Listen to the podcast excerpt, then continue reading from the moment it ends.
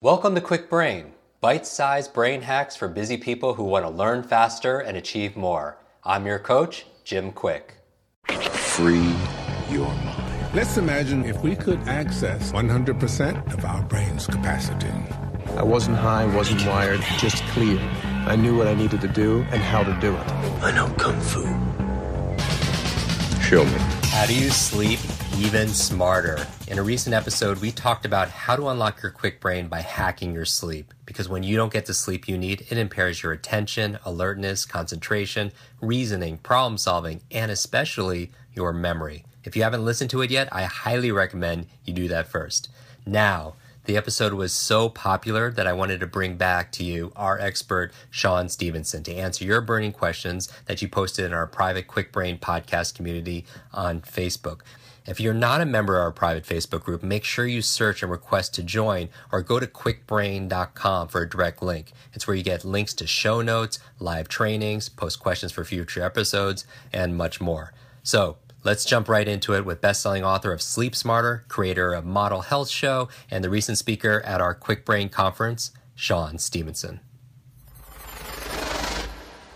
So, Shawn, what do people do? We had a question from someone in our Facebook group asking, What do I do when I wake up in the middle of the night? Should I just lie there and I can't fall back to sleep? What do you, what do you recommend? Yeah, so this is this is person dependent. You know, this is going to depend on you.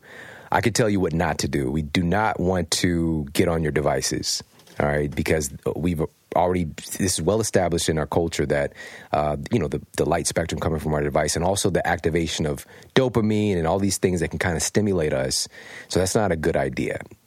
Uh, what we can do is this is a great place to have a little bit of a meditation practice because crazy enough through meditation you can get into some of these different stages brain waves uh, frequencies that correlate with sleep right it's not necessarily the same thing but it's very close. It's like you know, a girl gets a really fancy like uh, Coach bag, and then you got one that's a little bit of a knockoff, but you know, you'd never know, right? So that's one way to go about it is uh, doing a meditation practice where you know you're allowing your body to get into the alpha and theta and potentially delta sleep if you're an advanced meditator. So that's what I would recommend people doing.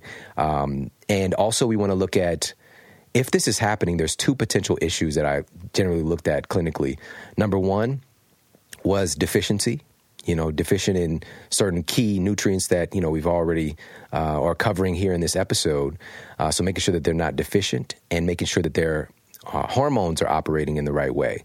So for people, it's generally going to be cortisol doing the wrong thing cortisol and melatonin not being optimized. So we do things to help those things get sorted out. Another potential issue, which is kind of weird, could be some kind of an infection, uh, parasite infection, bacterial infection, viral infection, can be kind of messing with somebody's uh, sympathetic nervous system. So that's another thing to look at. So I look at moving, removing the cause rather than like trying to figure out what to do when you get up, if that makes sense. I like that a lot. What about so if someone you know, be tested for Lyme or mold and all those things that could be contributing to people waking up? Yeah. And I'd recommend working with an integrative physician on this, so somebody who can look at the bigger picture and not just look at your blood work is just like it's so cut and dry, but to be able to look at your blood work and hormone panels and see that it tells a story and have some uh, better investigation on where to look for change. Okay, so let's go. Let's go into this because we had another question when, when we're talking about the environment um, and obviously getting rid of pollutants and such, EMFs or mold and all that. Um, somebody was asking about the ideal sleep environment. Like, what, Shawn? What is what does your bedroom look like? Is is it optimized for sleep? Is it different than other people's bedrooms? You think? Yeah, yeah. You know, I recommend people to create their own personal sleep sanctuary. You know, somebody, some somewhere that you can go that that you're creating this neural association number one. Wherever you're going in your house or in your life there's a pattern that's taking place. Your brain is always creating connections and looking to optimize behaviors.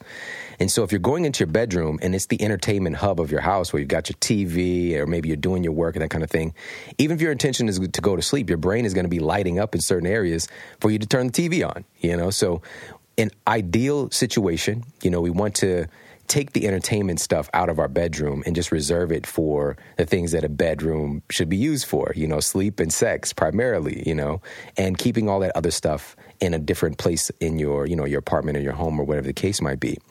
And also uh, an ideal situation depends on where you live but if there is what we're now dubbing light pollution coming in through external um, sources. So street lamps porch lights cars that are going up and down your street with the LEDs that are coming into your bedroom, that can actually disrupt your sleep quality. It might sound like, well, that's not a big deal. And I used to think that until I saw the study from Cornell University, and they had indi- the individual to sleep in an otherwise dark room, and they put a fiber optic cable and a light the size of just a quarter behind their knee. And that was enough to disrupt their sleep cycles. That their body actually picked that data up and started to change what's happening with their brain waves. So our skin picks up light too. So getting an eye mask is cool, but you want to really get your room as dark as possible. So getting rid of that uh, external light pollution is going to be something that's really helpful. And you know, we could do like a whole episode just talking about creating a sleep sanctuary, but there's some real basic things people can consider okay. for this. You recommend blackout curtains? If they live in, in kind of an urban or suburban environment where they are exposed to that. But if somebody lives in an area where it's just like some moonlight, stars, that kind of thing, we've evolved with that. So the lux, the, the luminous, the power of that lighting is very different from what we would get from even a weak LED that's shining in through your bedroom. So if you if you're in those kind of environments, blackout curtains for sure. If not, just you know, you could even keep the curtains open. You know, it's it's not about uh, natural light. It's the unnatural light that we have not evolved to to be able to handle right now. And then the last question that we have is about travel. A lot of our listeners, they're all over the world, like like yours, and they're always at you know they're they're on planes and they're sleeping in unfamiliar hotel rooms or something to that nature. A couple of uh, travel hacks to reduce whether it's uh, jet lag or it's just helping optimize their sleep when they're in a new environment. Those are things that you recommend they travel with. Oh my goodness, this is another huge topic, but uh, just some key points here. I would. It's all about being proactive and not reactive, and you know this. You talk about this.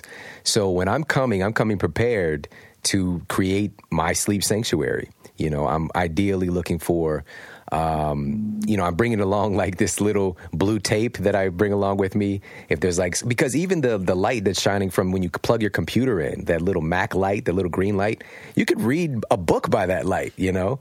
And so I'll like stick little tape on those things, and you know, um, it's kind of it's one of those weird things that I do, but it just you know, it also there's a part of this that uh, is is mental as well, for sure.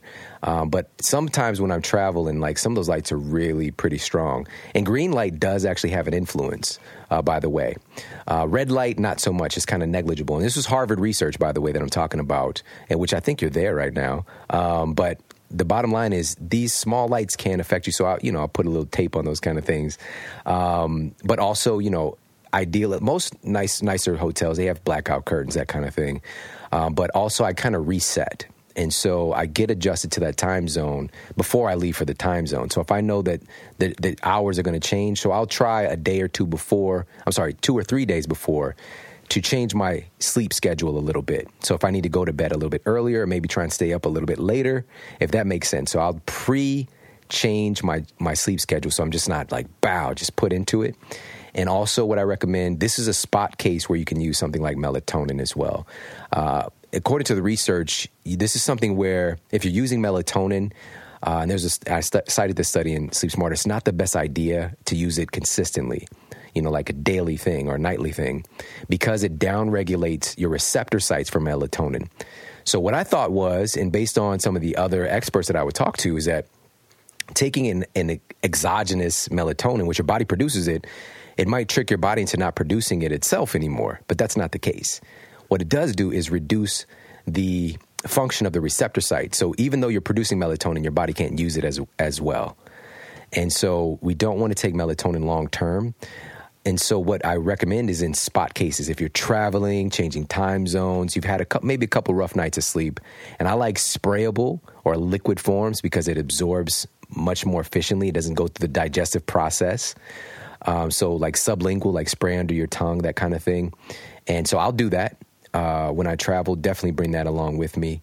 And uh, there's just a couple of tips there. There's so many more that we can discuss, but um, this these are all simple strategies that anybody can employ. And I just want to make one point of just because you can buy melatonin at you know your local drugstore does not mean that it's safe to take right we have to be more careful and adamant about the supplements that we're taking and do a little bit of research on our own. You know, any of us can go to Dr. Google for a consultation and not just take for granted that, hey, you know, this is here, let me take this to help my sleep. But look at the, what's going on behind the scenes. And also, there are other things that you can use that are much safer to use long term. Want to double your brain speed and memory power? If you'd like to learn rapidly and get ahead faster, I'd like to give you my brand new Kwik Brain Accelerator program. You will discover exactly what I teach my clients to learn, read, and remember anything in half the time. There is no charge, it's my gift to you for being one of our subscribers. That's kwikbrain.com. Growing up struggling with learning challenges from a childhood brain injury, it's been my life's mission to help you have your very best brain so you can win more every single day. Now, want more quick brain? Here are four ways to fast track your results and lock in what you just learned into your long term memory. Remember FAST, F A S T. The F stands for Facebook. You're not alone on this journey. I invite you to join our free private online group. There you can connect with me, your fellow brain lovers, links to resources, and even submit your questions for me to answer in future episodes. Go to kwikbrain.com. That's K W I K brain.com. The A stands for apply. Act on what you learned today. Remember, knowledge is not power, it's potential power. It only becomes power when you use it. So use what you just learned. The S stands for subscribe. Don't miss the next episode and other free brain training. And finally, the T stands for teach. You want to learn faster now? The key is to lock it in right away by teaching it to someone else. When you teach something, you get to learn it twice. Here's a simple way to do that leave a review on iTunes. Leave a review with your biggest takeaway from this episode. You could also post and share this podcast on your social media. It helps us spread our mission of building better, brighter brains. And of course, tag us so our team can properly thank you. Hashtag KwikBrain, K W I K Brain. Mine is at Jim Kwik, K W I K, on Instagram, Facebook, and Twitter. So, what does FAST stand for? Facebook, apply, subscribe, teach. I'll see you in our next episode of Kwik Brain. Until then, remember, you are faster and smarter than you think. I hope you're enjoying this episode. And if you want to go deeper with many of these authors that we have on our podcast, these experts, I want to invite you to join our Kwik Success program. This is our monthly lives that I do, where I teach something brand new that we haven't taught before, answer your burning questions, and also we have something that people have been requesting for many years a quick book club. This is your limitless book club where every single month we read a book together, uh, like a book provided by this author. And then we get the author to come online and join us for a one hour uh, share going deeper in these strategies, how to put them into practice. Uh, I share my five tips for how to memorize things out of these books. Many people want to read a book a month or build up to that, and this would be the program. So if you want to join, just go to kwiksuccess.com and get your spot and join us live and get to meet these authors very uh, up close and personal. And uh, back to the episode.